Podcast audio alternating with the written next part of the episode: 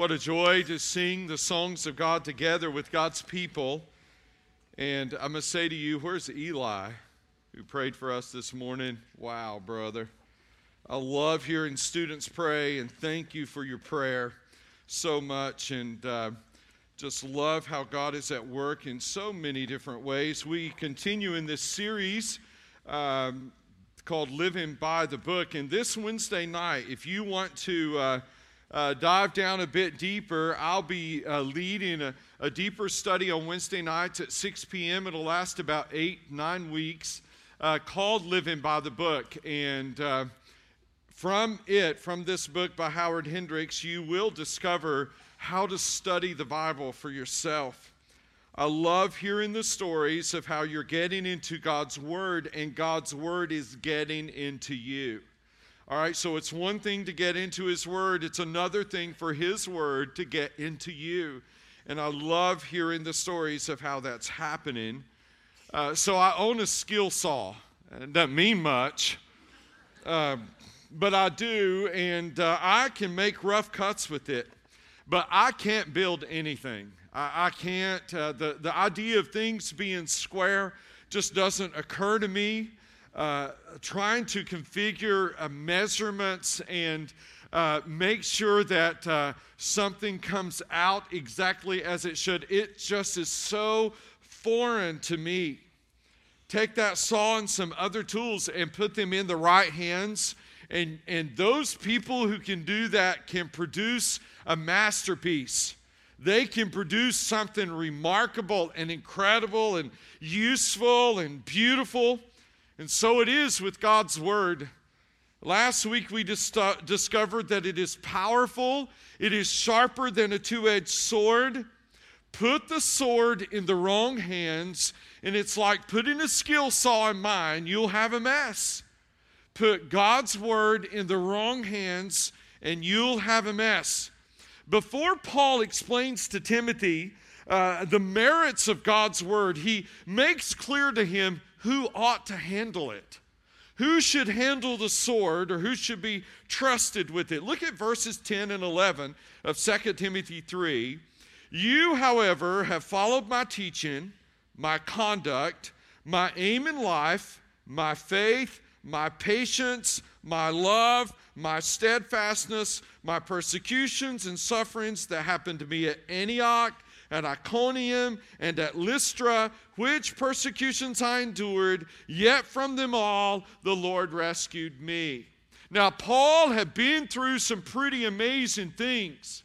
Uh, by the way, don't get confused. There are two Antiochs in, in, in the New Testament. One is the church that sent Paul out. He wasn't persecuted there. The other is Antioch of Pisidia, and that is in Asia Minor. That's where he was persecuted. He was almost stoned there, got out of the city. Uh, at Lystra, I think, is where he was stoned and, and then was uh, uh, uh left the city. So Paul went through some difficult things. And notice the possessive pronoun my. He says, You followed my teaching, my conduct, my aim in life, my faith, my patience, mine. As compared to whose? If you see the possessive pronoun my, then who is he comparing himself to? He's comparing himself, if you just push rewind in this chapter, you discover that Paul is comparing himself to false teachers who preach a false doctrine, a, false uh, gospel. And, and Paul is saying, don't follow them, follow me. Don't follow their ways, follow mine. Put God's word in their hands, and you have a mess. And this is seen clearly today. And throughout the sermon, I'm going to help you to see where this has happened. I'm using um, uh, Cults and Counterfeit Gospels by David Platt. And this is from when we did Secret Church, five, six hours one night of, of uh, just intense study. But it was rather remarkable. Put God's word in the hands of Joseph Smith, and what you end up with is Mormonism. All right, Mormonism. I have friends who are Mormons, they're wonderful people. No doubt uh, there may be some watching on Facebook Live this morning. This is not to offend you in any way, but it is to point out that Mormonism is a cult. It is not a Christian church. Uh, Joseph uh, Smith, uh, when he received uh, these visions, he said he uh, was 14 years old and he had visions of two personages God the Father pointed to Jesus and said, according to Smith, This is my son, hear him. And Smith asked, Which sect should I join? None, the, the voice said. They are all wrong. So there are no true believers, according to him. This was in 1805. So he had another vision of the angel Moroni, who told him of golden plates written in hieroglyphics. So he translated those using two crystals, Urim and Thummim.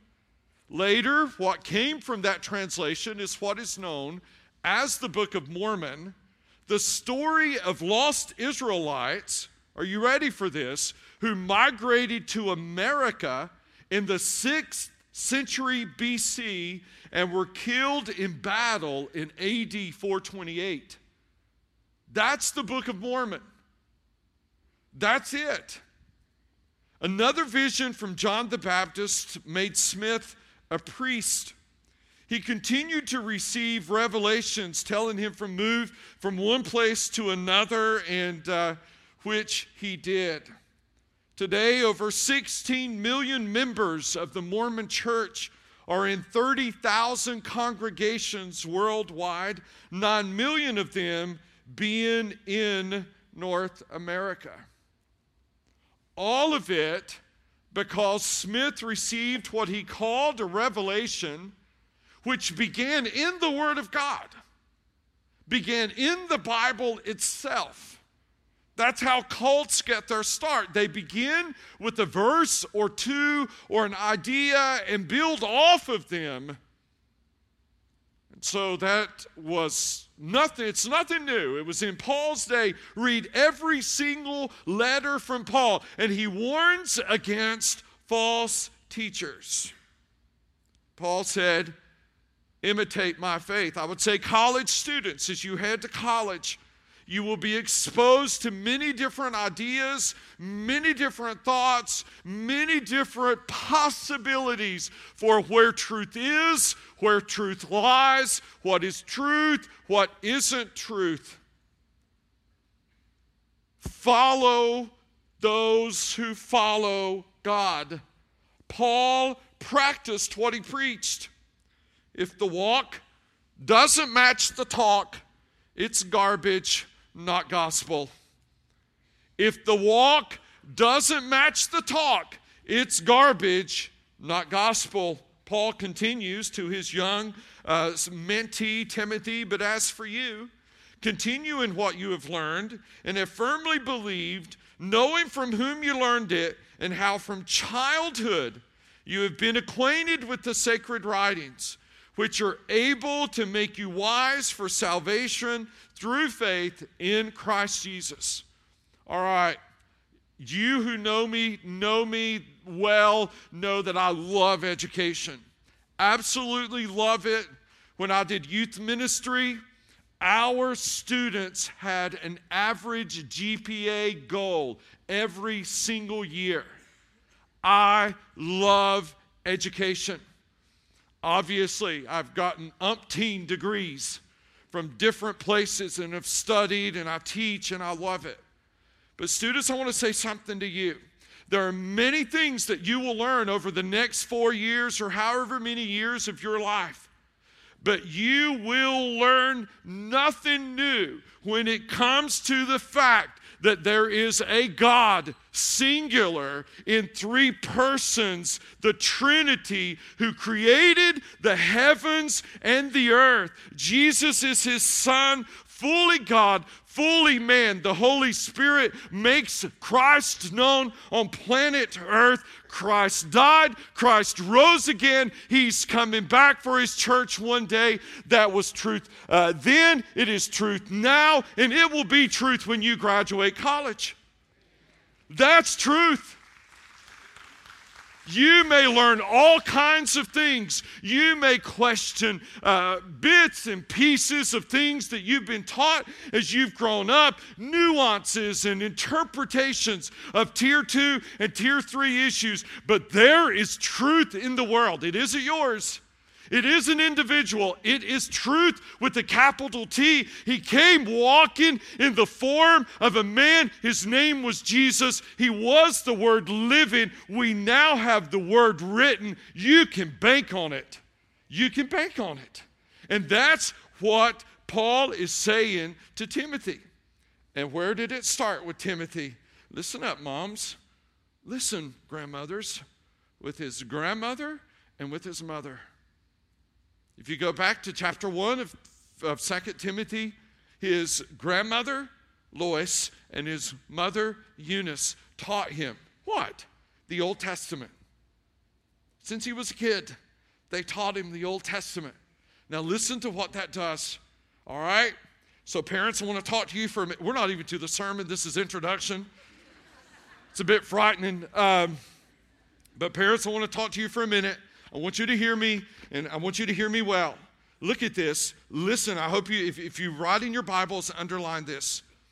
All right, continue what you've learned and have firmly believed, knowing from whom you've learned it, mom and grandmother, and how from childhood, uh, and me, uh, Paul is saying, and how from childhood you've been acquainted with the sacred writings, Old Testament, which are able to make you what? Wise for salvation.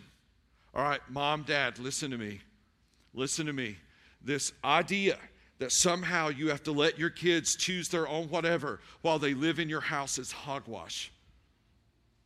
It's hogwash, it's of the world, it's of the enemy. When they're in your house, you teach them truth. Amen? And don't shirk from that. If they don't want to come to youth, don't listen to them. You send them.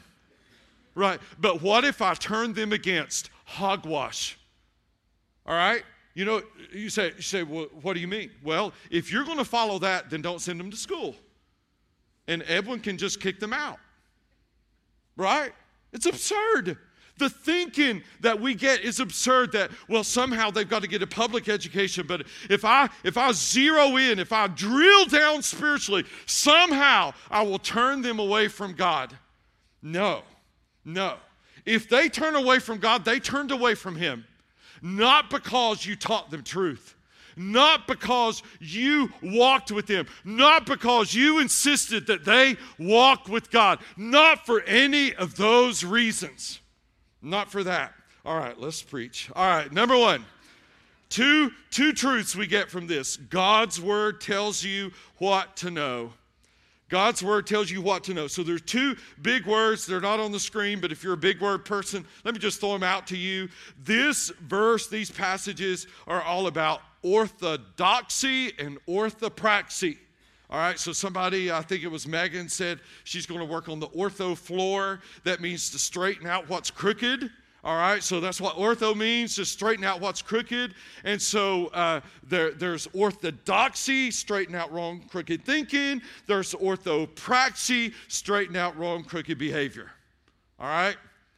These verses, God's word tells you what to know, how to straighten out wrong, crooked thinking. Why? All scripture is breathed out by God, all of it. It's all breathed out by God. Heard somebody say this, never forgot it.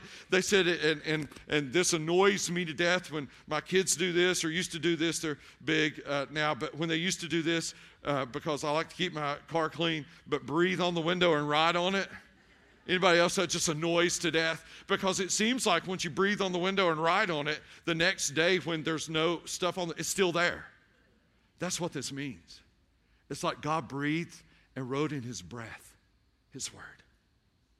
Th- that's, that's what it means. That's how to understand it. All scriptures is the breath of God. It's the breathed out word of God. And it is what? Profitable for teaching. What is teaching? It is doctrinal instruction. It's how to think. We all have to be taught how to think. All right, so beginning on Father's Day, the next Sunday, Alan Michael will preach the next Sunday. Uh, very fitting. Adrian plans to preach on Father's Day, baby due this week. Uh, but uh, but uh, on Father's Day, we'll begin a brand new series called Anthropology. Well, what's it all about? Wow, we have some messed up thinking about personhood today. It's just so messed up, right? Uh, we do not think of ourselves and we do not think of others as God created us and made us. We just don't think right. We devalue men and women, boys and girls. We devalue old people. We, we have just, in our culture, we've run amok. All right, so why the series? Orthodoxy. How is it that we should think about people created in the image of God? We got to relearn this one because we bought into a world system of thinking that has caused us to devalue and degrade men and women, boys and girls, old people, children, just, just people across the board. We have bought into it. That's orthodoxy. A.W. Tozer says, I'll give you the elongated quote, perhaps you've seen the shorter one. What comes into our minds when we think about God is the most important thing about us. Wow. The history of mankind will probably show that no people has ever risen above its religion, and man's spiritual history will positively demonstrate that no religion has ever been greater than its idea of God. Worship is pure or base as the worshiper entertains high or low thoughts of God. For this reason, the gravest question before the church is always God Himself. And the most pretentious fact about any man is not what he at any given time may say or do, but what he is in his deep heart conceives God to be like. We tend, by a secret law of the soul, to move toward our mental image of God. This is true not only of the individual Christian, but of the company of Christians that composes the church. Always, the most revealing thing about the church is her idea of God. What you think when you think of God might be the most important thing about you. I would agree. So it's profitable for teaching, for doctrinal instruction, and for reproof. That means what isn't accurate. Right? It means what isn't accurate. So it means when I stand up here today and I point out inaccuracies to you, that I'm doing exactly what Scripture says Scripture ought to do. All right? So you put God's words in the hand of Charles Taze Russell, and you end up with Jehovah's Witnesses. You end up with Jehovah's Witnesses. They are followers of God who believe that Jehovah is God's true name. This was in 1872. Growing up in the church, he had great difficulty with the doctrine of Trinity and hell. At 18, he organized a Bible class in Pittsburgh during the Bible student movement of the 1870s and began teaching his doctrines. In 1879, he began co publishing his teachings in the Herald of the Morning magazine. In 1884, he controlled the publishing and renamed the magazine the Watchtower. Right? You've seen it many places. Why have you seen it many places? Are you ready for this? Today, the publishing complex of the Jehovah's Witnesses in Brooklyn, New York, it's their headquarters. They produce 100,000 books and 800,000 copies of its magazine per day.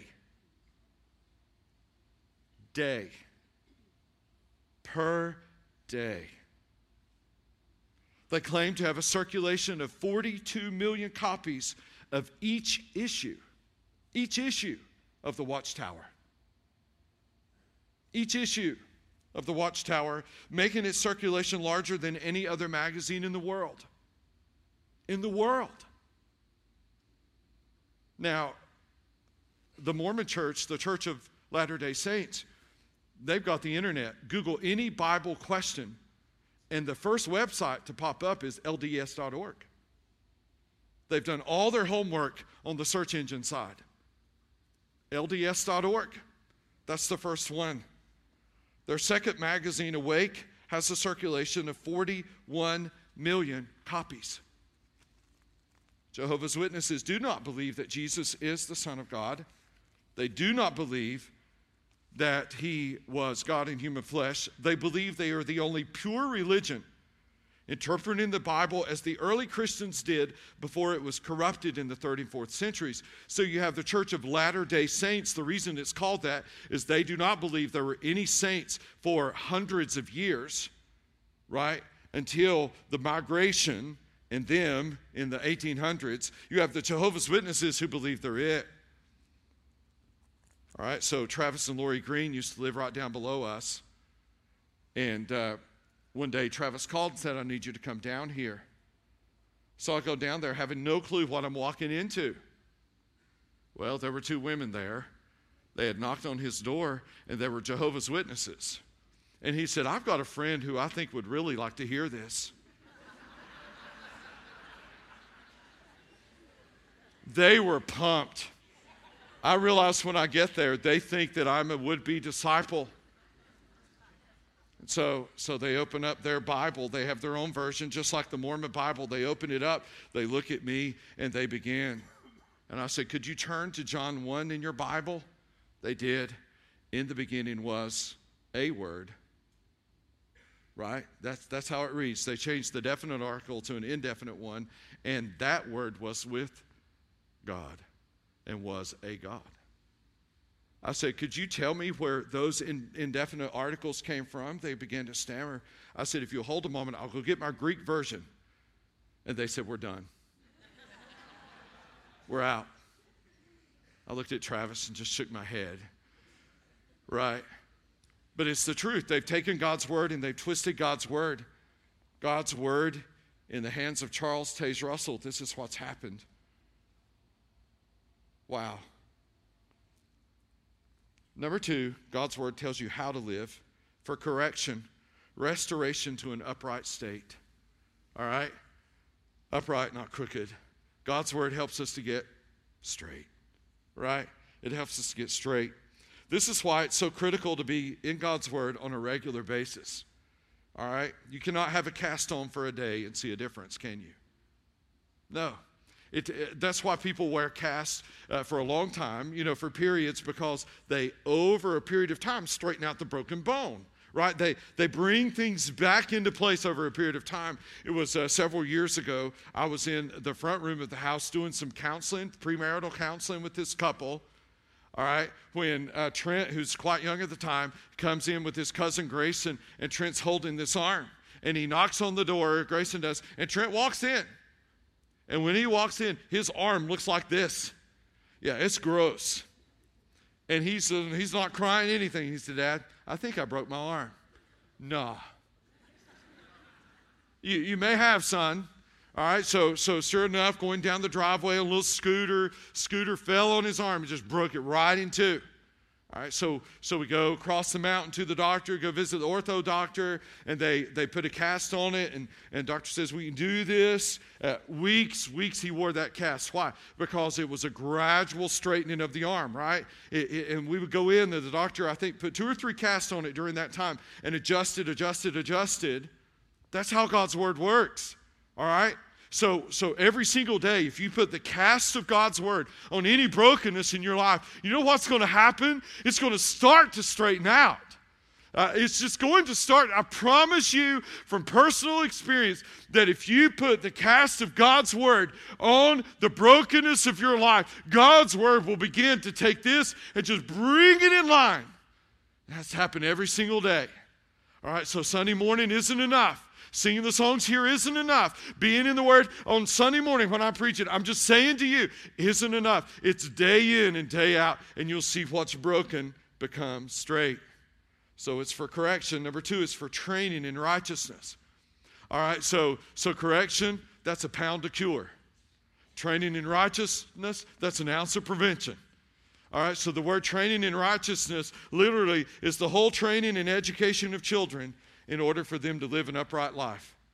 That's training in righteousness. Has that word, uh, that Greek word for child in it, in, in the phrase.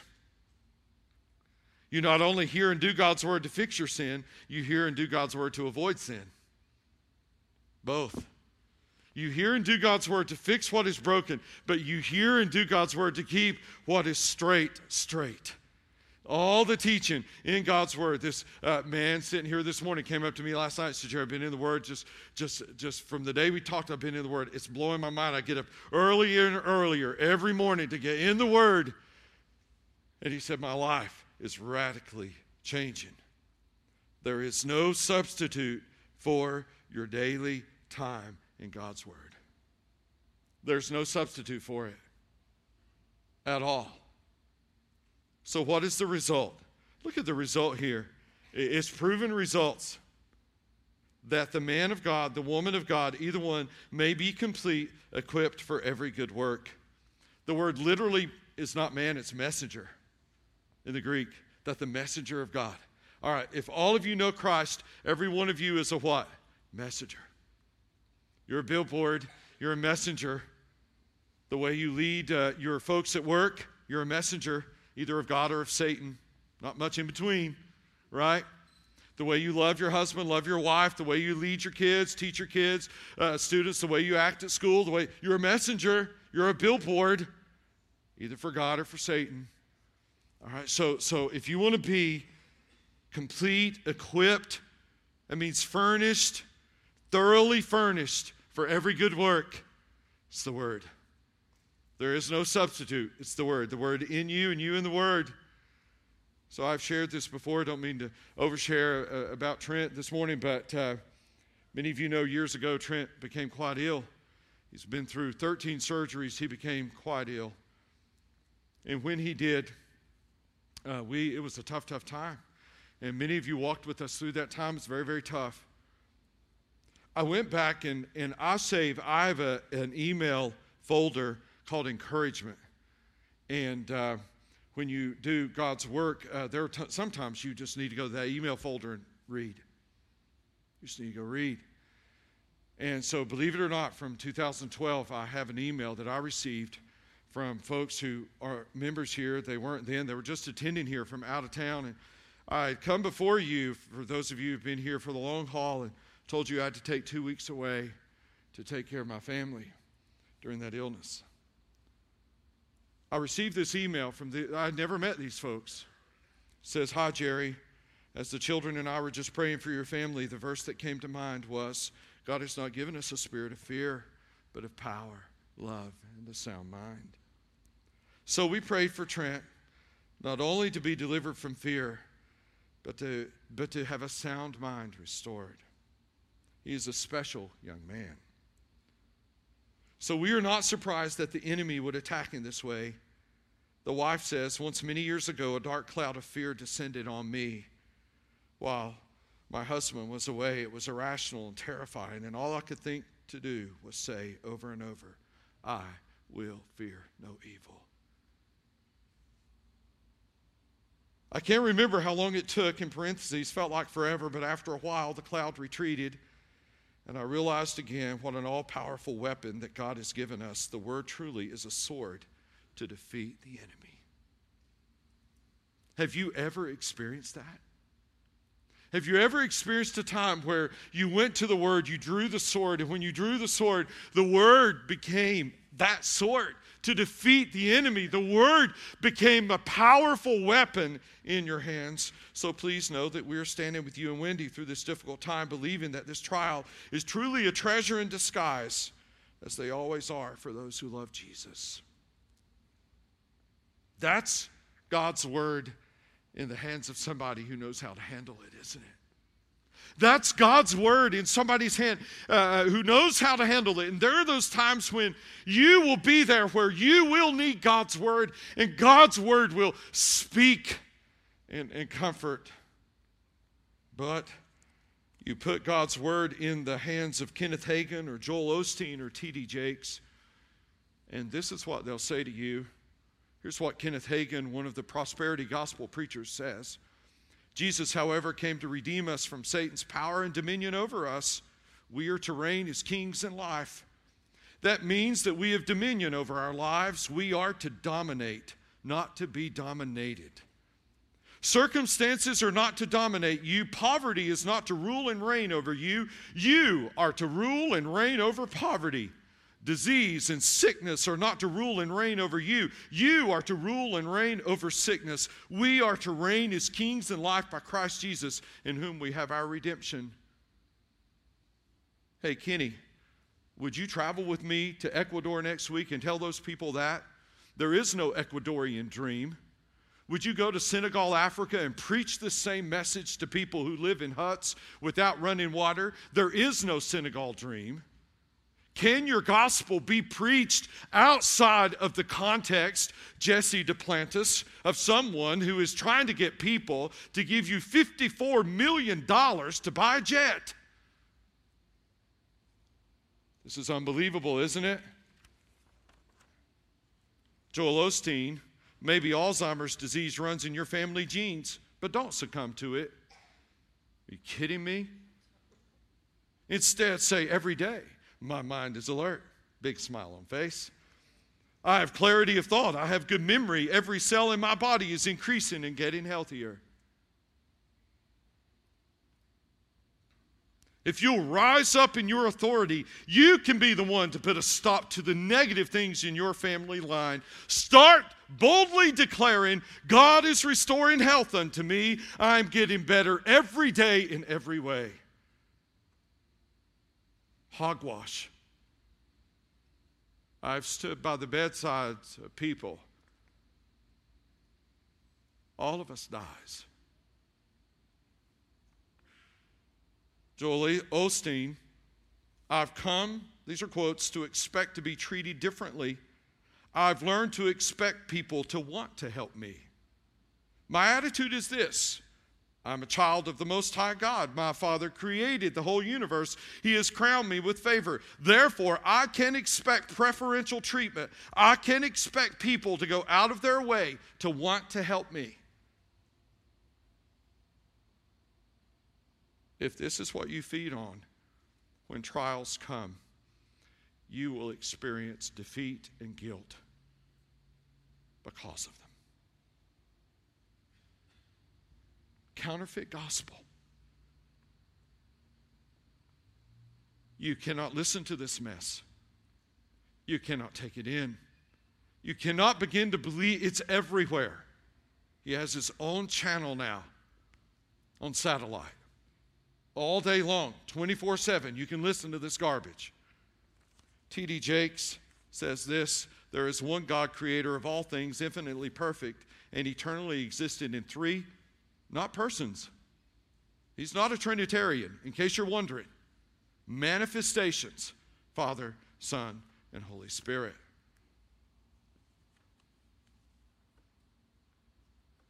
At the same time, I received the email from that person, I received an email from another person, which fortunately I can't find,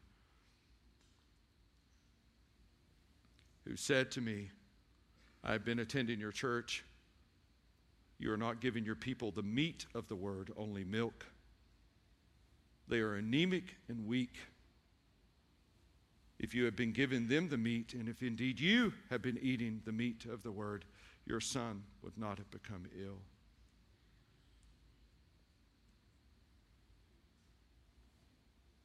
And then she said, as I was praying this morning, this is what the Holy Spirit told me to say to you.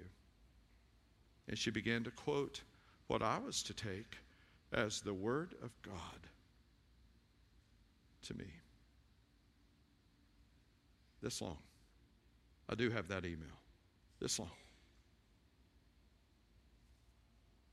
God's Word in the wrong hands.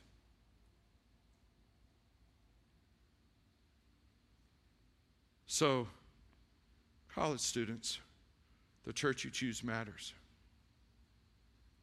Where you go. And get in one. Don't flounder on that one. Get in one. But the church you choose matters. Be careful. If you have any questions, let us know. Do they preach the word? Are they true to the gospel? Is Jesus number one? Matters. I'll share this. Um, unlike Joel Osteen, I have been unable, and those of you who know me for a long time know this, I've been unable to fight off the potential reoccurrence of depression. More than one occasion, it has come calling. And it did so this past week. And when it hit, it hit hard. And it was just like, And I couldn't describe it, I couldn't explain it, I didn't know why. And so on Wednesday morning, I, I grabbed the sword that I know to fight with, and I went to Psalm 62. And I began to pray God's word. God, for you alone my soul waits in silence. From you comes my salvation. You alone are my rock and my salvation, my fortress. I shall not be greatly shaken. Verse 3 How long will all of you attack a man to batter him like a leaning wall, a tottering fence? They only plan to thrust him down from his high position. They take pleasure in falsehood. They bless with their mouths, but inwardly they curse. My enemies are Satan, the world, and my sinful nature, just like yours. Verse 5 God, for you alone, O my soul, wait in silence, for my hope is from you. You only are my rock and my salvation, my fortress. I shall not be shaken. Came to work on Wednesday made it through. Came to work on Thursday, heavy counseling schedule, made it through. Friday was awful. I could see no hope. If you've ever been there, you know what I'm talking about. Not, everything was gray, everything was dark, everything was bad, nothing was satisfying, nothing. I could do nothing. I sat around all day. I could do absolutely nothing. And it just came and it hit so hard, so fast. I thought, what in the world? So Friday evening, Wendy and I headed across the mountain to see Candy Wassman and do some things. And I said, honey, we got to talk. I'm in a rough place. She said, What is going on? I haven't noticed a thing. I said, I have just barreled forward, doing what I know to do, doing what I know to do. In that car, an amazing wife I have, tears flowing down. We just talked all the way over. Immediate release. Would just say to you this morning, I would just say to you this morning, I am no poster child for how to get through hard times, but you better talk to somebody. So we talked and cleaned myself up and headed in to make the visit with Candy and came out and had to go to a couple places and grabbed a bite to eat. And, and the Lord knows how to take care of his kids. Amen? He knows how. He, he just knows how. And so she went into the Kmart, which is, you know, that would only add depression on. And so I sure as heck wasn't going in there. So she said, I know you hate this place. You stay out here. I turn on WMIT and focus on the family is on. And this guy says he's talking about getting ALS and how he, uh, how he couldn't walk anymore. And another guy pushed him 500 miles in his wheelchair. And he says, uh, the, the, the interviewer says, Well, tell us if people are struggling, what should they do? He said, uh, He talked about God's word, number one. He said, Number two, you better go to somebody. I would just say that to you this morning. Don't struggle alone. Don't do that. And so,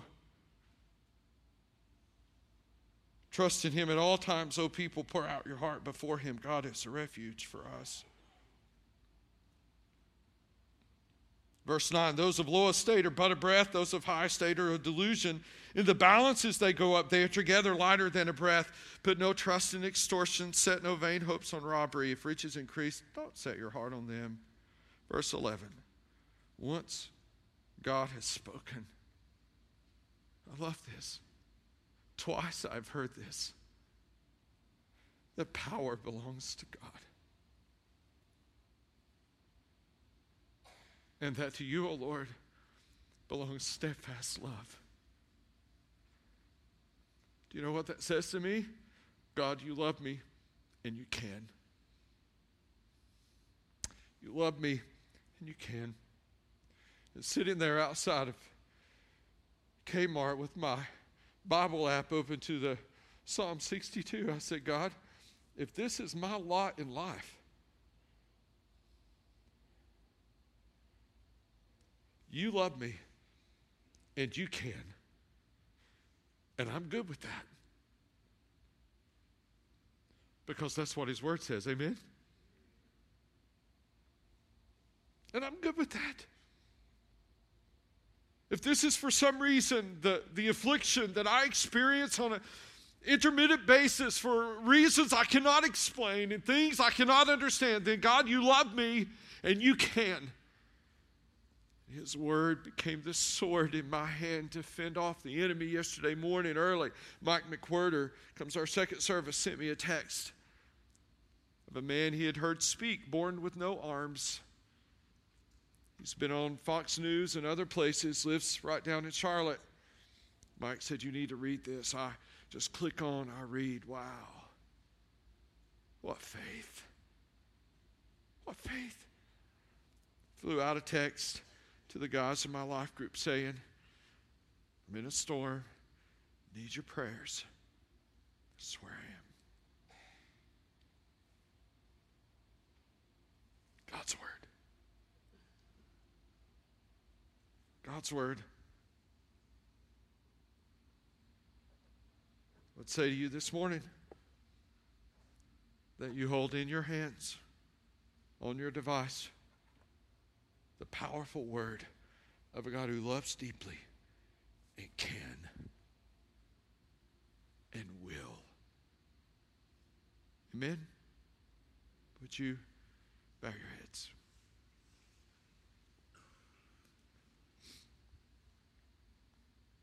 For this time, we're going to, Chris or whoever's running things, just pull our cameras completely off. For those on Facebook Live, uh, Thank you for being with us. I just want the cameras off.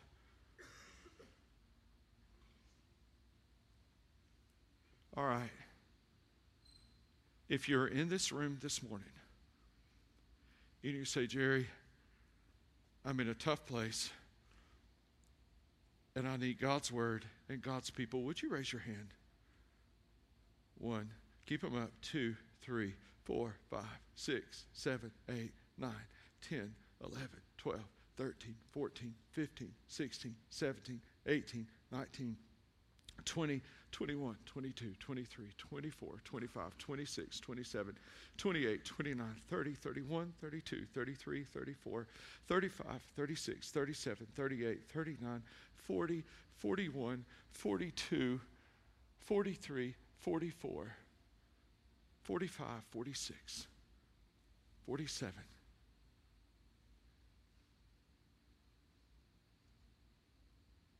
You're not alone. You put your hands down now.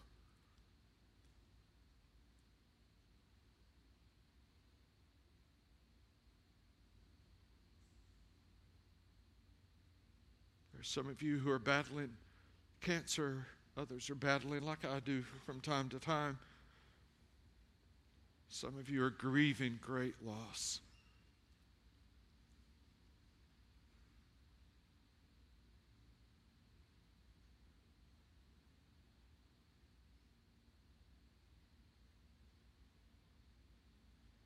Pour your heart out before Him now.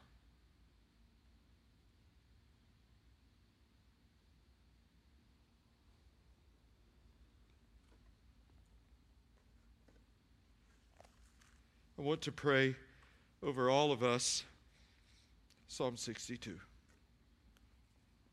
God, for you alone our soul waits in silence. Our help comes from you, our salvation. You alone are our rock and our salvation, our fortress, we will not be greatly shaken. Lord, how long will we be attacked and feel like a leaning wall or a tottering fence? Satan and our sinful nature and the world only plan to thrust us down from our high position with you. They take pleasure in falsehood They bless with their mouths, but inwardly they curse. But God, for you alone, oh, our soul, wait in silence. Our hope is from you. You only are our rock and our salvation, our fortress. We will not be shaken. On you rest our salvation and our glory. You are our mighty rock. You are our refuge. And so we will trust in you at all times. We will pour out our hearts just like we are this morning before you because you are our refuge. Lord, those of low estate, they're but a breath. And those of high estate, they're but a delusion. In the balances, they go up and they're together lighter than a breath. We will put no trust in extortion. We will set no vain hopes on robbery. Lord, if you bless us with more money, we will not set our heart on that. Once you have spoken, and twice we have heard this that power belongs to you. And that to you, O oh Lord, belongs steadfast love. You can and you will. You can and you will. For you will render to us according to our work. We're your people in your place to do your bidding. And all God's people say, Amen.